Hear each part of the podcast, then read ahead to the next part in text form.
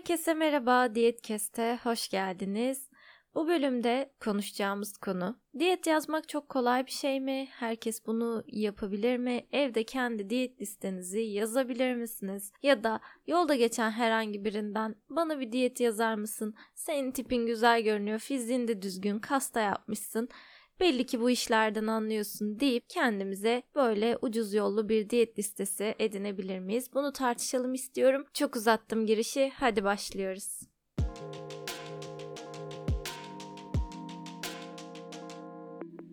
Malum teknoloji çağında yaşıyoruz. Herkes kendince içerikler üretiyor. Instagram'da, YouTube da podcastlerde bilgimizi paylaşıyoruz ve öylece otururken bir anda popüler, bir anda çok talep gören ve izlenen bir insan, bir fenomen, bir influencer haline gelebiliyoruz. Teknolojinin bir avantajı bu. Bunu eleştirmiyorum. Bu güzel bir şey bence. Hani e, insanların uzmanlık alanlarını bu kadar kolay bir şekilde gösterebilmesi, anlatabilmesi bildiklerini hakim olduğu alanlarda ve normal şartlarda tanışamayacağı, ulaşamayacağı kitlelere ulaşabilmesi çok büyük bir şans. Şanslı bir dönemde yaşıyoruz. Ama tabii burada illaki çürük, bozuk meyveler çıkabileceği gibi bir sepetin içerisinde. Bu influencer dünyasında da bazı e, kötüye kullanımlar olabiliyor. Hele de bu kişi bir alanda uzmansa bir anda kendini her alanda uzman ilan edebiliyor ve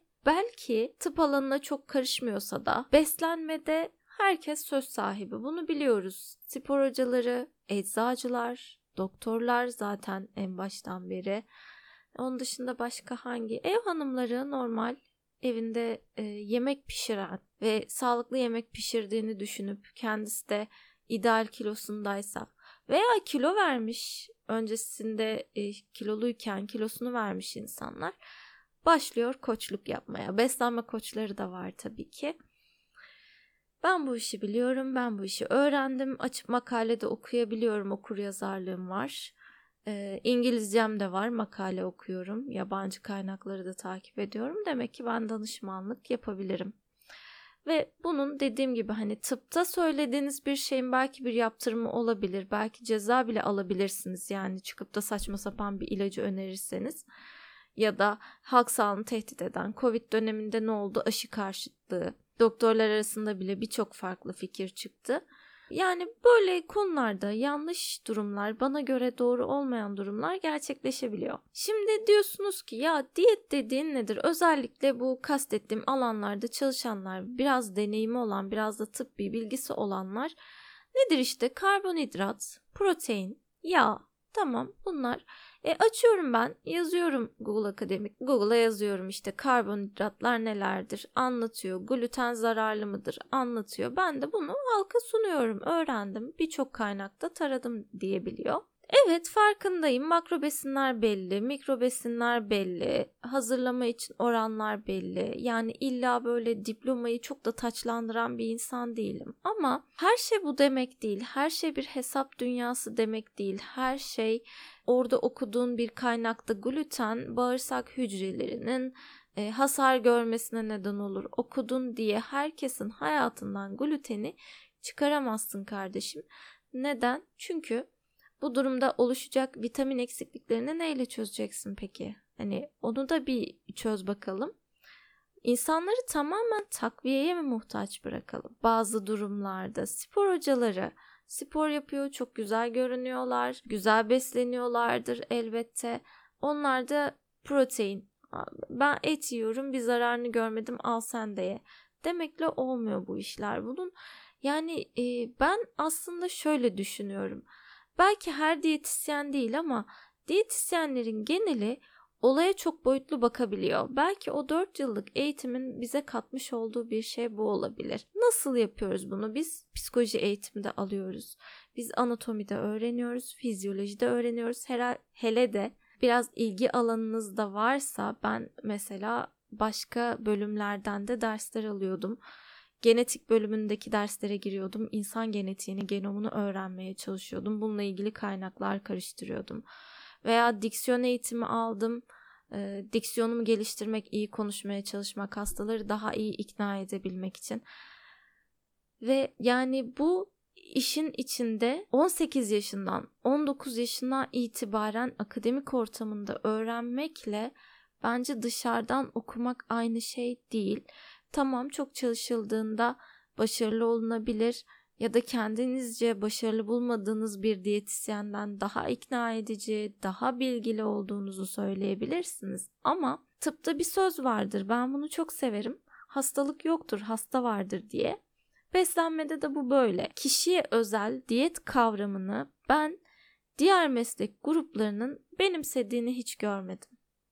yani gerçekten görmedim ya. Yani varsa eğer gönderin bana yollayın Instagram'dan linkini yollayın. Bakın bu kişi normal mesleği emlakçı atıyorum ve kişiye özel diyet kavramına haberdar anlatıyor. Ben bunu görmüyorum. Yani burada en büyük eksik bu. Çünkü diyet kişiye özel olmuyorsa mesela ketojenik diyeti savunucusu çoktur. Aralıklı oruç savunanlar çoktur. Ama bugün bazı kaynaklar aralıklı orucun herkes için uygun olmadığını da söylüyor. Aralıklı oruç ilk çıktığında ben de çok heyecanlandım. Çünkü ben de iki öğün beslenmeyi çok severim. Geç kahvaltı yapmaya bayılırım yani böyle uyanır uyanmaz bir şeyler yemeyi sevmem. Dedim ki aman tanrım bu benim için doğru beslenme modeli olabilir. Bununla ilgili Nobel ödülleri verildi biliyorsunuz açlığın, kontrollü açlığın faydalarına dair. Ama o zaman okuduğum makalelerde de yazan şey şuydu.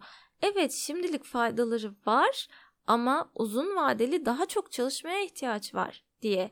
Ve bugün görüyoruz ki bazı kişilerde yaşlı bireylerde, insülin direnci olanlarda, diyabet hastalarında aralıklı oruç faydalı olmuyor. Her zaman faydalı olmuyor. Herkes de işe yaramıyor. Ve sen bunu birkaç kaynak taradın diye insanlara mucize diyet diye satamazsın. Satmamalısın, etik değil. Ya zaten bu kaynaklar arasında da kendi içinde çelişenler var. Bir de bu insanlar bilimsel araştırma yapmayı da bilmiyorlar. Diyetisyenlerin de çoğu bilmiyor. Hoş. Ee, yani bir beslenme modelini faydalı olduğunu bir kaynaktan okuduysan önce onu yanlışlayanları da okumalısın. Bir tezin varsa önce onu çürütmeye çalışmak gerekiyor. Yani bir tez ortaya sunuyorsan önce onunla ilgili eleştirileri okumalısın. Önce onu yanlışlamaya çalışmalısın. Yanlışlayamıyorsan o bir tezdir artık. O bir e, yavaş yavaş hani kabul edilebilir duruma gelecektir. Ama Bizde durum ne oluyor? Birkaç kaynak, belki 10 kaynak, hadi 20 kaynak olsun okudu.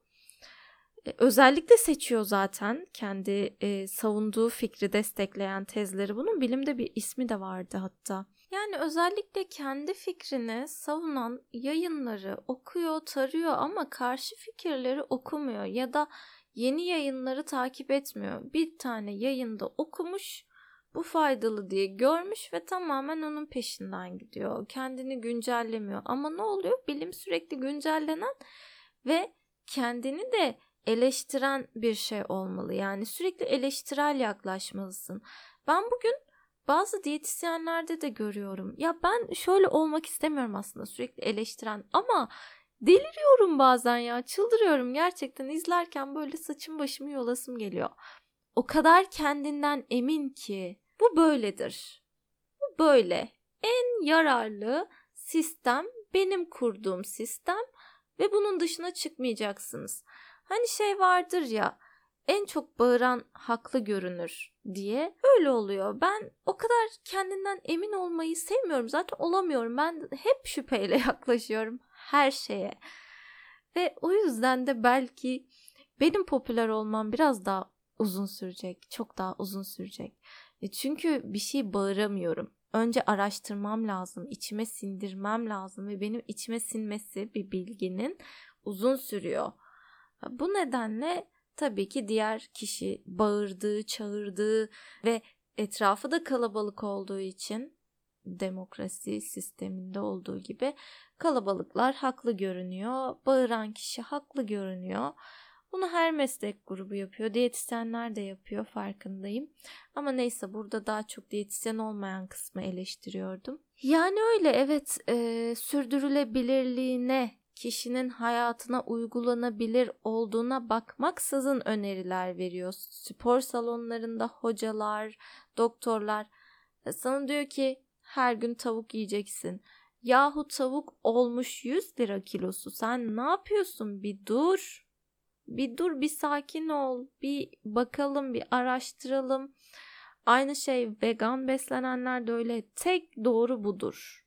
Neden? Çünkü bununla ilgili birkaç tane makale okudum.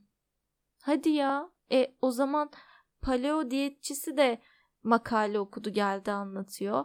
Hanginize güvenelim? İşte kafa karışıklığı buradan başlıyor. Neyse ben e, burada diyet sistemini merak eden, diyet yapmak isteyen insanlara sesleniyorum. Bir de bu aralar şu moda Diyet hayır, diyet yaptırmıyorum. Diyet diye bir şey yoktur. Diyetler zararlıdır. Hepsi zararlıdır. Hepsinin Allah belasını versin şeklinde bir tutum var. Bununla ilgili de podcast çekeceğim. Yani mesleği diyetisyen mesleğinde diyet kelimesi geçiyor. Sonra diyor ki diyet diye bir şey yok. Diyetler saçmadır, yalandır, dolandır. Of yani yoruluyorum gerçekten yoruluyorum. Sosyal medyanın iyi tarafları varken kötü tarafları da var.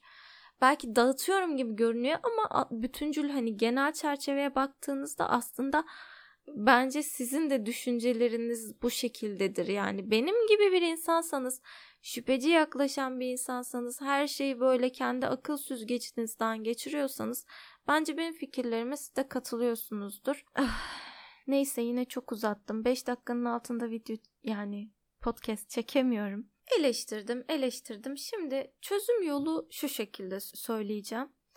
Öncelikle Instagram üzerinden birinden destek almak istiyorsunuz. İnternetten diyetisyen bulmaya çalışıyorsanız, eğer ki yakınlarınızın tavsiyesi olan birisi yoksa, bence önce fikirlerine bir bakın. Eğer bir şeyi çok radikal bir tonda savunuyorsa, bence orada bir şüphe, ben şüpheye düşüyorum. Yani bir şeyi çok hiç kendinden şüphe etmeden savunuyorsa ben orada bir duruyorum. Aralıklı orucu çok fazla savunuyorsa yani bir bilmiyorum kendiniz de bir araştırın bence. Bence bilim okur yazarlığı herkese öğretilmeli.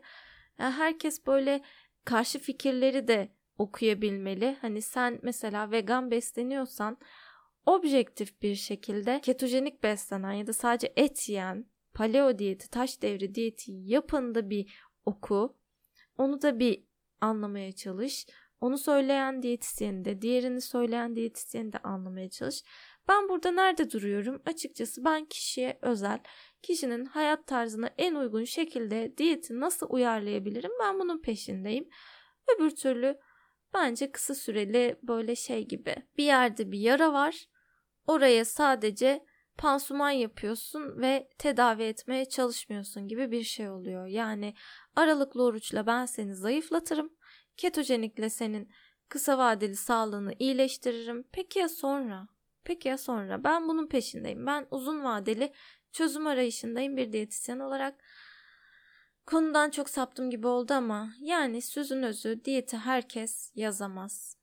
Öyle bir şey yok. E, o zaman ben de birkaç tane makale okuyayım atıyorum. Parol ağrı kesici hakkında. Ve diyeyim ki ha, başın mı ağrıyor parol al. Hadi herkese anlatayım parol al. Minoset al ya da herhangi bir ilaç. Aa, biraz enfeksiyonun mu var antibiyotik kullan. Bu ne kadar kulağa tırmalayıcı ne kadar yanlış geliyorsa herkese her diyeti önermek ve e, o mesleği yapanlar dışından sürekli tavsiye toplamak, koçluk almak, danışmanlık almak da o ölçüde yanlış geliyor bence. Burada tabii ki uzmanlara da iş düşüyor. Hani sadece para odaklı düşünmemek, insan sağlığını düşünmek önemli.